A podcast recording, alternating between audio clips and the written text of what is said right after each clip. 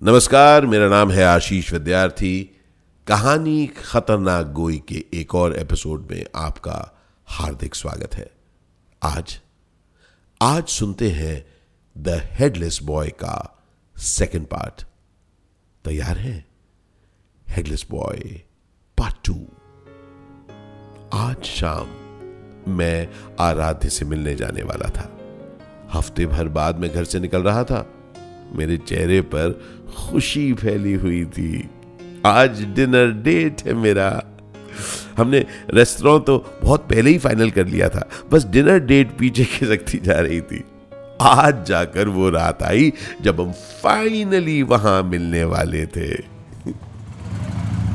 मैं बहुत एक्साइटेड था। मैं टाइम से एक घंटे पहले ही पहुँच गया था। मगर मगर मगर पता नहीं क्यों तो दो घंटे हो गए थे, अभी तक नहीं आई थी वो। रात और बढ़ गई। अब तो रेस्टोरेंट बंद होने का भी समय आ गया था। मुझे नहीं पता था कि आराधी इतने इंपॉर्टेंट डेट को कैसे मिस कर सकती है। मन में तो आया कि उसके घर जाकर उससे पूछ लूँ। अरे, रिश्ता खत्म करना है तो बता दो ना मुझे।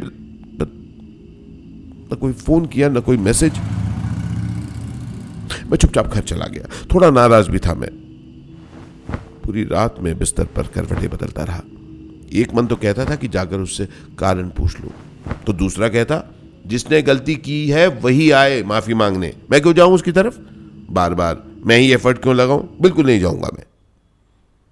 यही सोचते सोचते मेरी आँख लगी और सुबह मानो जैसे भूचाल आ गया। मेरे दोस्तों ने मुझे उठाया और अखबार मेरे आँखों के सामने रखते देख देख! मैंने अखबार में जो खबर पढ़ी, मैं सुन रह गया। आराध्य की लाश जंगल में पड़ी मिली थी। मेरी दुनिया ताश के पत्तों से बिखर गई। मेरा शरीर, मेरा दिमाग सुन पड़ गया। अखबार में लिखा था कि पुलिस कातिल की खोज कर रही है। मुझे नहीं पता मेरे दिमाग में क्या आया, क्या नहीं, पर मैं सीधे शानू की खोज में निकल पड़ा। मैंने डो हिल स्कूल का चप्पा चप्पा छान मारा, मगर शानू और उसके दोस्त का कोई अता पता नहीं चला। मैंने उन सभी चाय की दुकानों को, जहाँ पर ये सारे नशेड़ी बैठकर अपनी महफिल जमाते थे, मैंने छान लिया था, लेकिन उनमें से कहीं पर भी वो लोग नहीं थे। आखिर कहीं से मुझे पता चला कि वो दूर किसी पहाड़ी के नीचे बैठे अपनी शाम रंगीन कर रहे हैं। मेरे दिमाग में ख्याल आया कि एक बार जाके पुलिस को बोल दूँ कि आप जिस कातिल को ढूंढ रहे हैं ना, वो वहाँ पर, उस पहाड़ के नीचे याशी कर रहे हैं। मगर पुलिस की एफआईआर, उनके सवाल जवाब, ये तो ये सब तो सड़ी बातें हैं। पर ऐसी सड़ी बातें मेरे दसवीं के दिमाग में प्रोसेस नहीं हो पा रही थी। मुझे जो पहला ऑटो रिक्शा दिखा, मैं उसमें चढ़ गया और निकल पड़ा उस पहाड़ की वहाँ पहुँचा तो देखा वहाँ का माहौल तो बहुत रंगीन था। गाने बज रहे थे। दारू चल रही थी। ये लोग इस उम्र में इतनी दारू पीते मैं सीधे जाकर शानू के सामने खड़ा हो गया। उसने मुझे देखा और फिर देखा कि मेरे इर्द गिर्द तो कोई नहीं है। मुझे अकेला देखकर वो निश्चिंत हो गया था और उसके साथ वालों ने मुझे घेर लिया था। शानू के मुँह से पहली बात यही निकली। क्यों है? जेल करवाने आया है मुझे। उसकी इस बात पर सब लोग हंस पड़े। मुझे अपने लिए नहीं, बल्कि आराध्य के लिए बुरा लग रहा था। तभी शानू फिर बोला, टेस्टी थी। टेस्टी थी। सबने चखी, है? अब मेरे गुस्से का बाँध टूट गया। और मैं शानू पे चढ़ गया। मैं अकेला, वो नौ दस लोग बहुत मारा उन्होंने मुझे।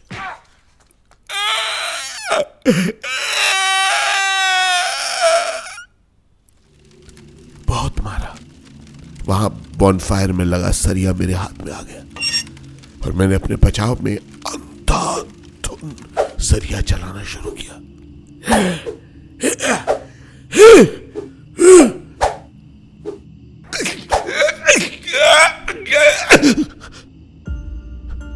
मेरे हाथ में पसीना आ गया था और सरिया मेरे हाथ से छूट गया। इसके पहले कि मैं वापस सरिये तक पहुँच पाता, शानू ने मेरी गर्दन पर चाकू रेत दिया। मेरा खून पिचकारी मारता हुआ गले से निकल रहा था। और मेरी बेहोशी मुझ पर हावी हो रही थी।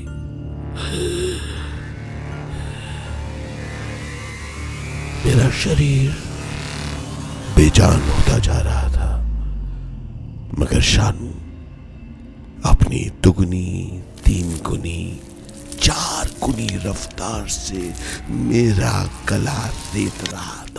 दूर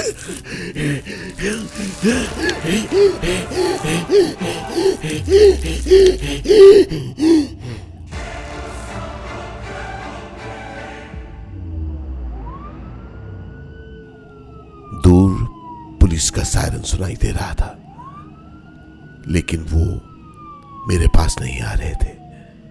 वो कहीं और जा रहे थे।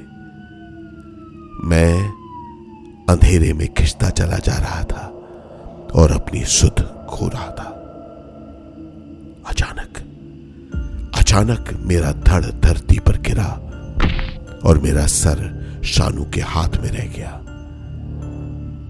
मेरी रूह शरीर छोड़ चुकी थी और मैं खून टपकते अपने सर को शानू के हाथ में लटका देख रहा था।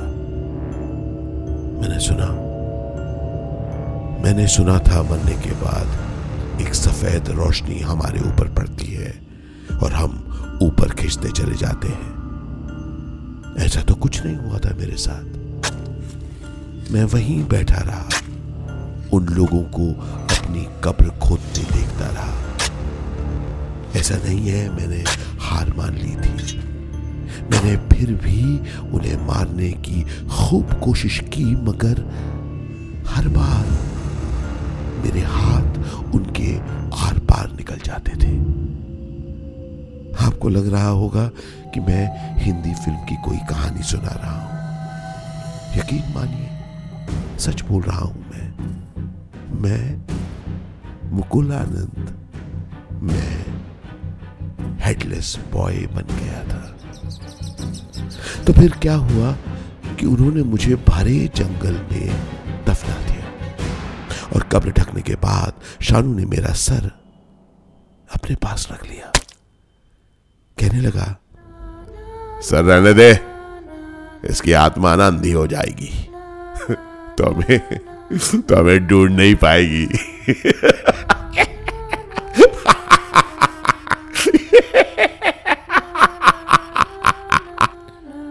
सब लोग हंस रहे थे और मुझको सबके हँसते चेहरे दिख रहे थे।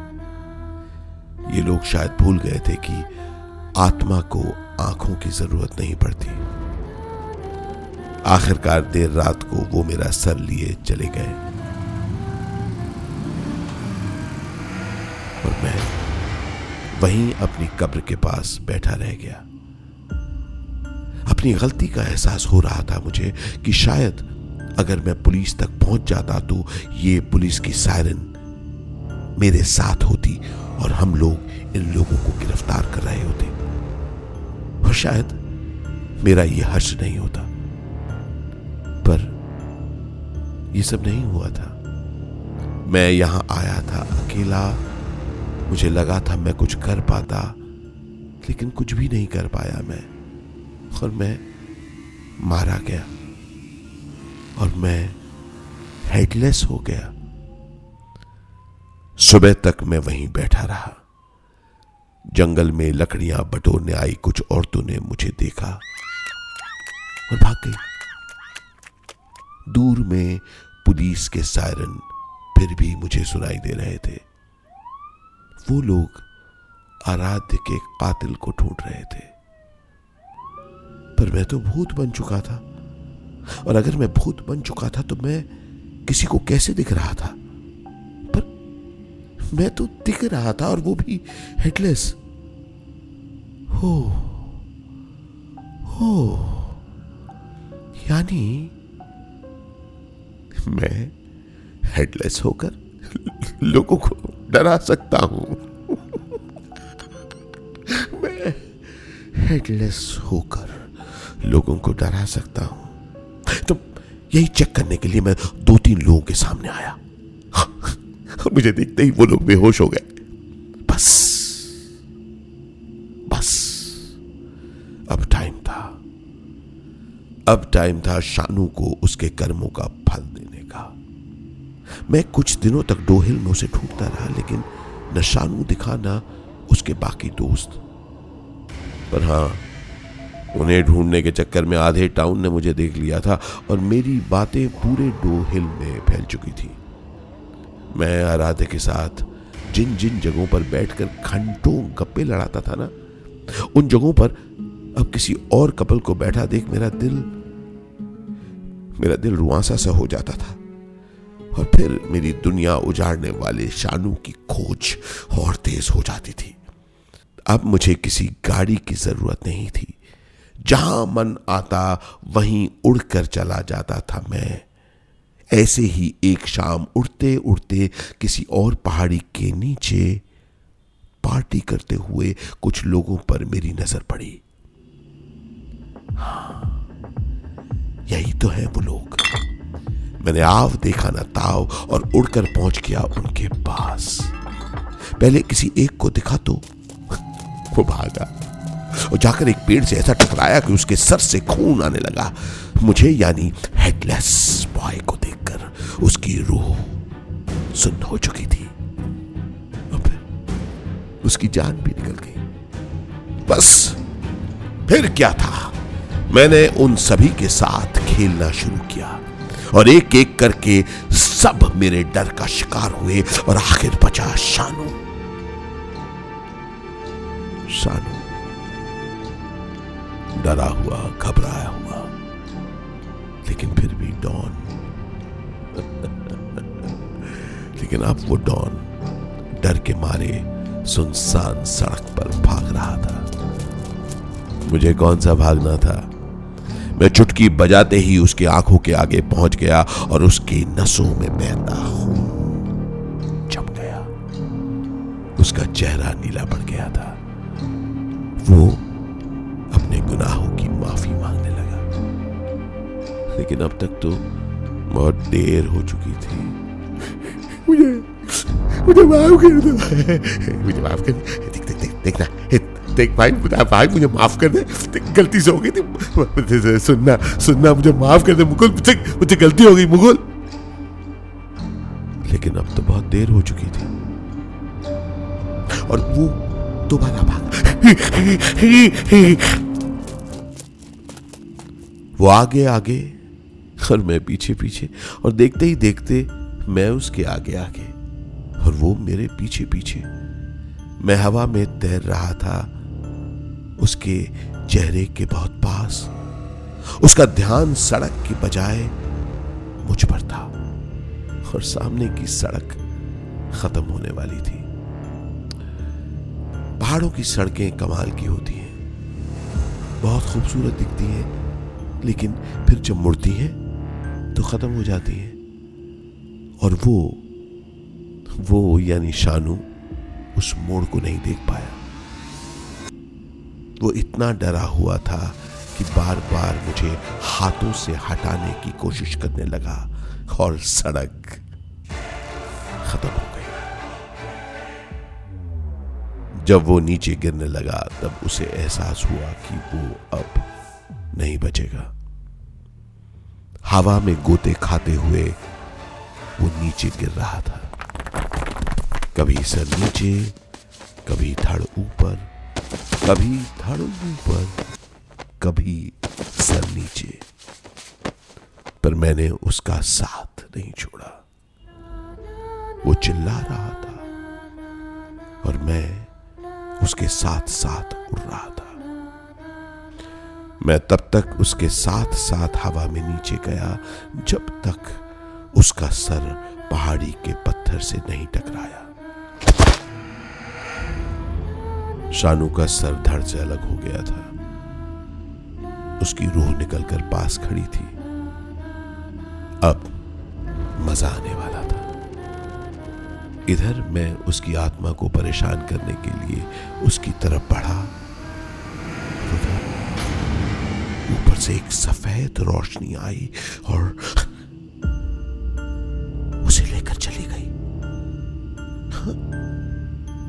लेकर चली गई सफ़ेद रोशनी। तुम तो मुझे क्यों नहीं लेकर गई? ये सफ़ेद रोशनी मुझे क्यों नहीं लेकर गई? उसे क्यों लेकर गई यहाँ से? मैं उससे बदला लेना चाहता था। तब से लेकर आज तक मैं आराध्य की आत्मा को ढूंढ रहा हूँ। मुझे यकीन है कि उसकी आत्मा को भी सफ़ेद रोशनी नहीं ले गई होगी। हम्म? अभी तक आराध्य मुझे नहीं मिली है। खैर, मेरे रहने से एक बात तो ही है। वो ये कि डो हिल में अब कपल निश्चिंत होकर घूमते हैं, क्योंकि मैं उन्हें कुछ नहीं कहता। मगर हाँ, उन्हें परेशान करने वालों को मैं आज भी नहीं छोड़ता, क्योंकि मैं बहुत रोमांटिक हूँ। हेडलेस रोमांटिक हो सकता है क्या? हाँ? हो सकता है क्या? बताओ ना। क्या मैं हेडलेस बॉय रोमांटिक नहीं हो सकता? बताओ ना भाई। बताओ ना। अगर आपको ये कहानी पसंद आई तो हमें कमेंट्स में ज़रूर बताइएगा। और इस कहानी को अपने दोस्तों के साथ भी शेयर करिएगा। मिलता हूँ आपसे अगली बार, एक और कहानी के साथ। याद रखिएगा, हमारे पॉडकास्ट का नाम है कहानी खतरनाक कोई विथ आशीष विद्यार्थी।